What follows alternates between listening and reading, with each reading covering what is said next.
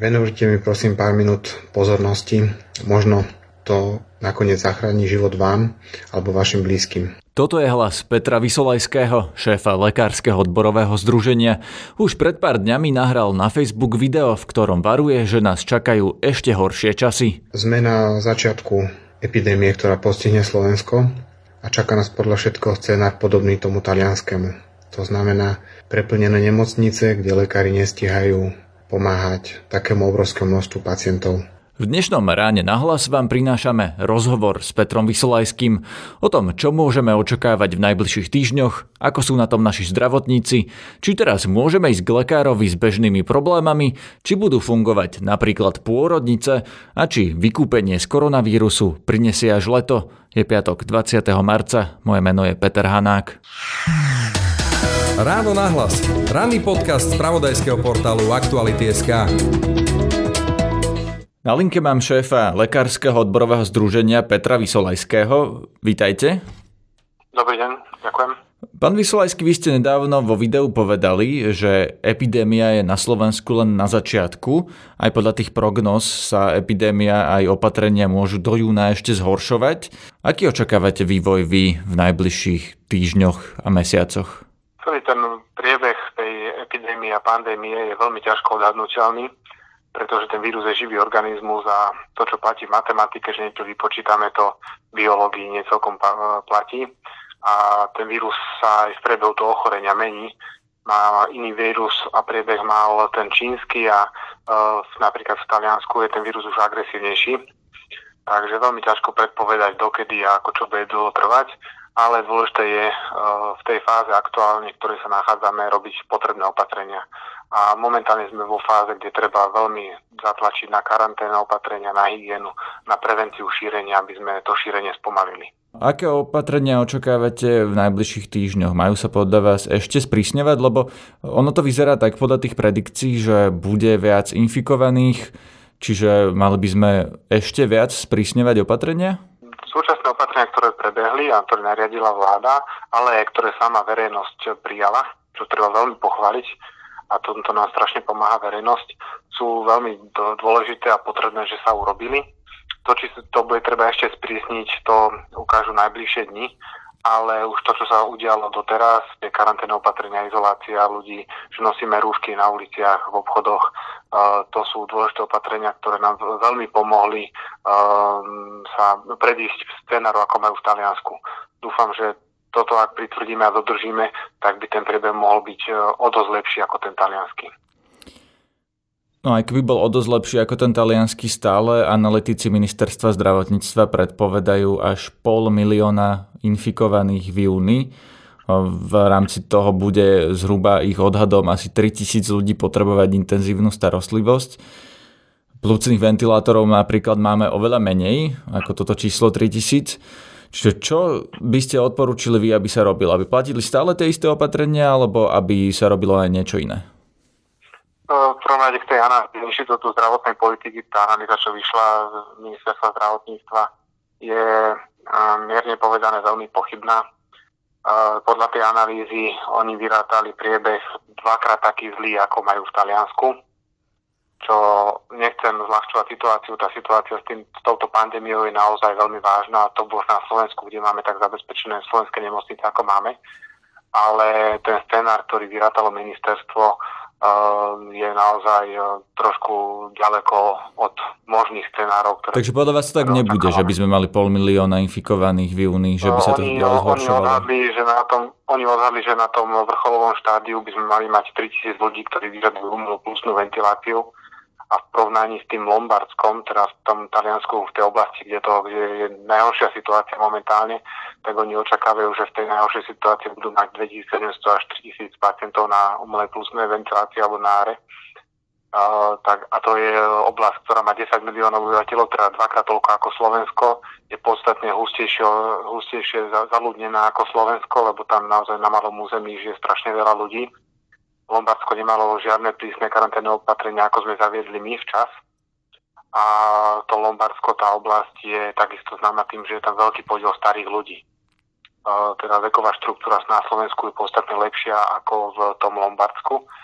A a Inštitút, Inštitút zdravotnej politiky vyrátal, že by sme mali mať rovnaký počet pacientov tom najhoršom období na umelopustnú ventiláciu ako táto oblasť. Takže, Takže nebudeme potrebovať to, toľko tých ventilátorov, snažíte sa povedať? Ventilátorov budeme potrebovať veľa.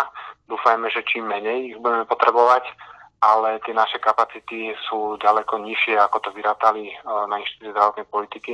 Už len z toho, že nie ku každému tomu prístroju máme aj personál. To je problém slovenskej nemocnice, že nám chýba personál, nie prístroje. Aj keď samozrejme je dobré uh, zabezpečiť to aj technikou našej nemocnice, ale v dnešnej fáze je veľmi dôležité, aby uh, hlavne ľudia zabrali na uliciach, na verejnosti, aby sme sa nestretávali boli izolovaní, vychádzali von, len keď je to nevyhnutné medzi ľudí do práce, len keď je to nevyhnutné do obchodov, takisto len keď je to nevyhnutné. Je potrebné, aby ľudia dodržiavali hygienu aby nosili na verejnosti rúška. A uh, druhé opatrenie, ktoré treba z, uh, spraviť aj zásadné, je chrániť personál v nemocnici, lebo toho personálu máme veľmi málo. Ak sa nakazí pri nezabezpečených ochranných pomôckach, tak si vyblokujeme na najbližšie týždne, kde ho naozaj budeme veľmi potrebovať. A toto by som sa rád opýtal, pán Vysolajský, či máme tých zdravotníkov dosť? Či by sme ich mali dosť, aj keby prišla jednoducho horšia nákaza, alebo teda, že by sa viac ľudí nakazilo, bude ich mať kto ošetrovať? Toto je tá najväčšia obava a práve preto sme apelovali aj na tie preventívne opatrenia na začiatku e, šírenia tejto nákazy. Práve preto je dôležité znížiť počet pacientov, ktorí budú potrebovať nemocnicu a spomaliť šírenie tej nákazy, pretože personálu v slovenských nemocniciach máme málo. Je tam vysoký priemerný vek sestier lekárov, ktorí sú najnáchylnejší na túto infekciu a takisto máme slabo zabezpečenú aj ochranu zdravotného personálu v nemocniciach. To sú veľmi zlé karty, ktoré sme dostali na začiatku a s ktorými môžeme hrať. Počúvate podcast Ráno na hlas. Čo to znamená? Ako to vyzerá v praxi teraz v nemocniciach? Ako vyzerá normálny život lekára? Máme vyhlásený núdzový stav v nemocnici, teda vláda nám môže prikázať nariadiť, na ktoré pracovisko sa má personál presunúť, do ktorej nemocnice môže sa presunúť zdravotnícky materiál medzi nemocnicami podľa, podľa nariadení ale nemocnice fungujú zatiaľ v bežnom režime. Okrem toho, že sa obmedzili plánované výkony, obmedzili sa ambulantné výkony len na nevyhnutné a operácie a hospitalizácie len, ktoré sú aktuálne nevyhnutné, tzv. akutné prípady. Snažíme sa v nemocniciach zabezpečiť oddelenia, ktoré budú naozaj veľmi potrebné v najbližších dňoch, aby boli pripravené ventilátory, lôžka, um, epidemiologické opatrenia, tak aby sme pacientov vedeli izolovať.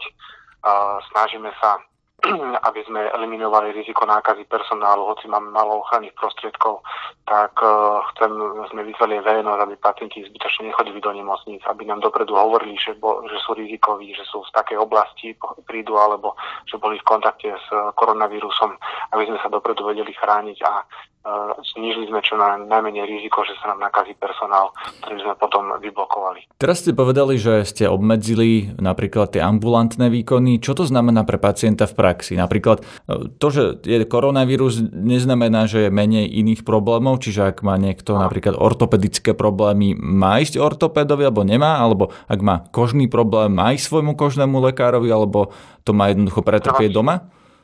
Treba si uvedomiť, že všade, kde je viacej ľudí pokope, či je to v obchode, alebo v čakárni, alebo v ambulancii, kde sa premelie veľa ľudí a môžu tam byť aj pred vami chorí prísť teda, tak sú to rizikové oblasti, kde človek môže sa nakaziť alebo kde sa môže šíriť nákaza.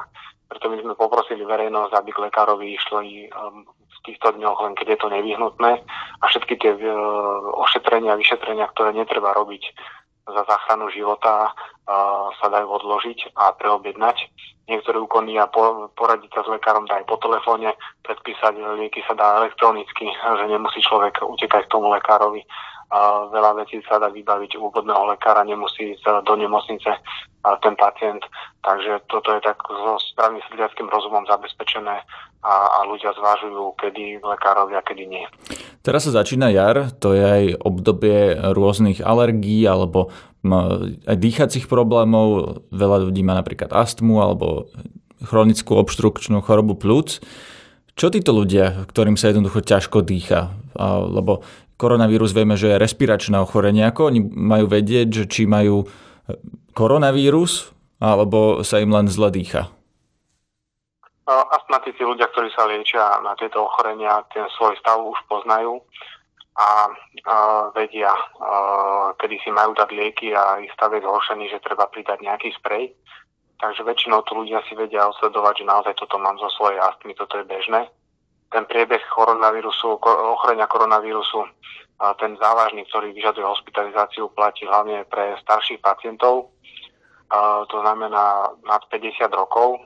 Je taký typický priebeh, že sa to zhorší, takže potrebuje ten človek nemocnicu.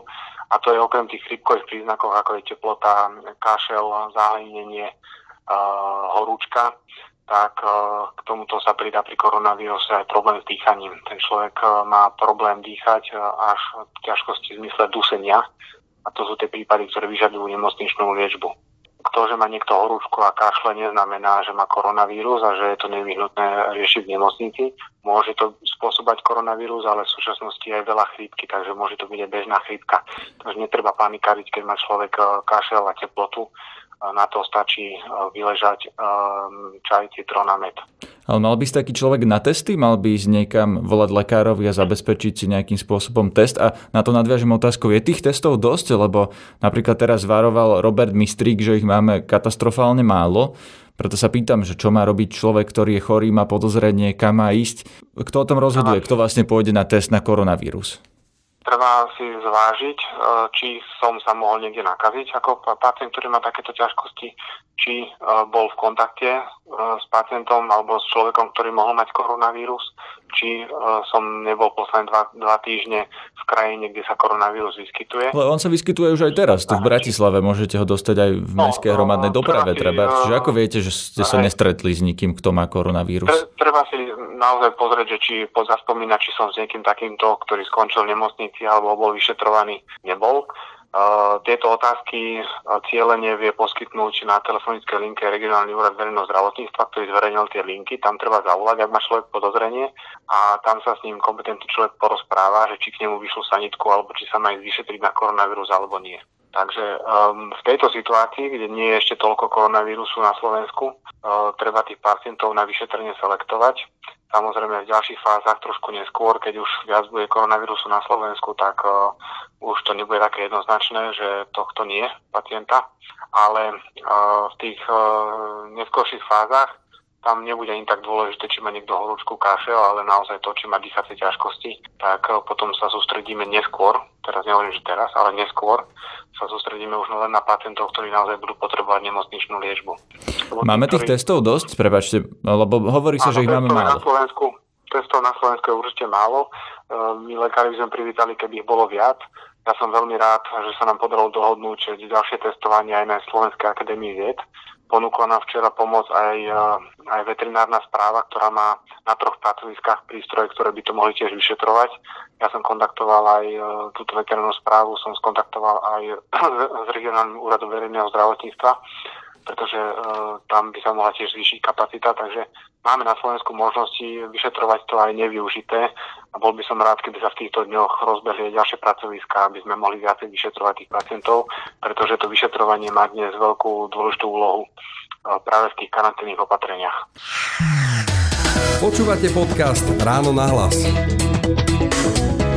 Na internete sa šíri taká téma, alebo pýtajú sa to mnohé tehotné ženy, že keď sa teraz odkladajú tie plánované výkony, že čo bude s pôrodmi? Či fungujú pôrodnice normálne, alebo či si majú zabezpečovať, dokonca som čítal nejaké alternatívy, že domáce pôrody a tak. Je to len zbytočná panika a fungujú nemocnice a pôrodnice v normálnom režime a môžu očakávať aj napríklad v júni, keď by vlastne malo byť tých pacientov najviac, že to bude fungovať normálne a teda nemajú sa čoho bať, alebo to naozaj majú nejako riešiť. Že napríklad tí lekári sa presťahujú na nejaké iné oddelenie alebo niečo podobné sa dá očakávať. Určite budeme centralizovať prístroje, ktoré slúžia na uspávanie pri operácii, aby sme ich mali zabezpečené pre e, pacientov, ktorí budú na ne odkázaní e, s koronavírusom e, pri ťažkom priebehu ale, a to sa už dnes deje, že tie prístroje sa chystajú pre týchto pacientov, ale samozrejme my musíme v nemocniciach udržať aj um, starostlivosť o pacientov, ktorí bez ohľadu na epidémiu potrebujú ventiláciu a operáciu a, a našu liežbu. Pandémia neznamená, že máme menej infarktov alebo menej zápalov slepého čreva, takže toto všetko nemocnice samozrejme musia vedieť zabezpečiť aj pri výskyte koronavírusu, aj, aj v tých najhorších časoch, takže um, pôrody patria medzi akutné výkony, ak je potrebný napríklad cisársky rez náhle, tak to samozrejme budeme musieť vedieť zabezpečiť a v tomto smere by e, tehotné mamičky nemali sa stresovať. E, starostlivosť o pôrody bude zabezpečená. Určite neodporúčam v slovenských podmienkach domáce pôrody, pretože to nie je nijak zabezpečené a môže to byť veľké riziko pre matku aj pre dieťa v súčasných podmienkach na Slovensku rodiť doma určite menšie riziko a je to podstatne bezpečnejšie aj v prípade pandémie, aby žena rodila v nemocnici. Ešte keď sa vrátime ku koronavírusu, niektorí ľudia tvrdia, že sa to zlepší v lete, alebo že s, prichádzajúcou, s prichádzajúcim letom a zvyšujúcou sa teplotou sa ten vírus nebude tak rýchlo šíriť a napovedajú tomu aj dáta z teplejších krajín, kde nemajú takú veľkú epidémiu. Sú prípady aj v Austrálii, aj v Afrike, ale je ich výrazne menej, šíri sa to pomalšie. Je toto taká spása, ktorá nás zachráni od toho najhoršieho? To slnko aj teraz, čo máme vonku, tak veľmi pomáha e, znižovať šírenie toho vírusu, pretože UV žiarenie zo slnka ten vírus pomerne spolahlivo zabíja. Ale treba si uvedomiť, že človek dnes už nežije vonku väčšinu času, ale v klimatizovaných budovách a keď máme skúsenosti zo zahraničia aj z minulosti, kde napríklad MERS, to je podobný vírus, len s horším priebehom ako, ako koronavírus tento, bol v Sádskej Arabii a v, na Arabskom polostrove, kde je vonku 40 stupňov a mali tam veľkú epidémiu MERSu, Uh, tak to práve hovorí to, čo som povedal pred chvíľkou, že človek žije v budovách, kde nie je vonku pod slnkom celý čas, takže um, to oteplenie a leto nemusí priniesť až takú výhodu, ako, ako by sa mohlo zdať. Ale samozrejme, e, teplé počasie e, je náš prospech. Tá klimatizácia je rizikový faktor? Dokáže sa vďaka nej ten vírus rozširovať rýchlejšie, alebo to je len tým, že ľudia sú vnútri zavretí a, a nie na slnku? E, je to obidve možnosti, čo ste spomínali, aj uzavreté priestory sú není dobré, tam sa ten vírus rýchlejšie šíri, preto odporúčam vetrať alebo nezdržiavať sa veľmi dnu, chodiť aj von e, do lesa, kde človek sám alebo v kruhu svojich blízkych, čo by bol aj doma, tak nie je dobré sedieť len doma vnútri, ale ísť do, do, do prírody, kde nepríde do styku s inými ľuďmi. A na druhej strane e, tomu vírusu dosť vyhovuje klimatizovaný priestor, pretože je tam istá vlhkosť, je to chladnejšie, takže to je v prospech e, šírenia toho, toho vírusu slnko, vonkajšie prostredie, časté vetranie, otvorené priestory uh, sú ochranné podmienky pre nás. Počúvajte aj náš večerný podcast Aktuality na hlas. Dozviete sa všetky aktuálne novinky. Zdraví vás Peter Hanák. Všetky podcasty z pravodajského portálu Aktuality.sk nájdete na Spotify a v ďalších podcastových aplikáciách.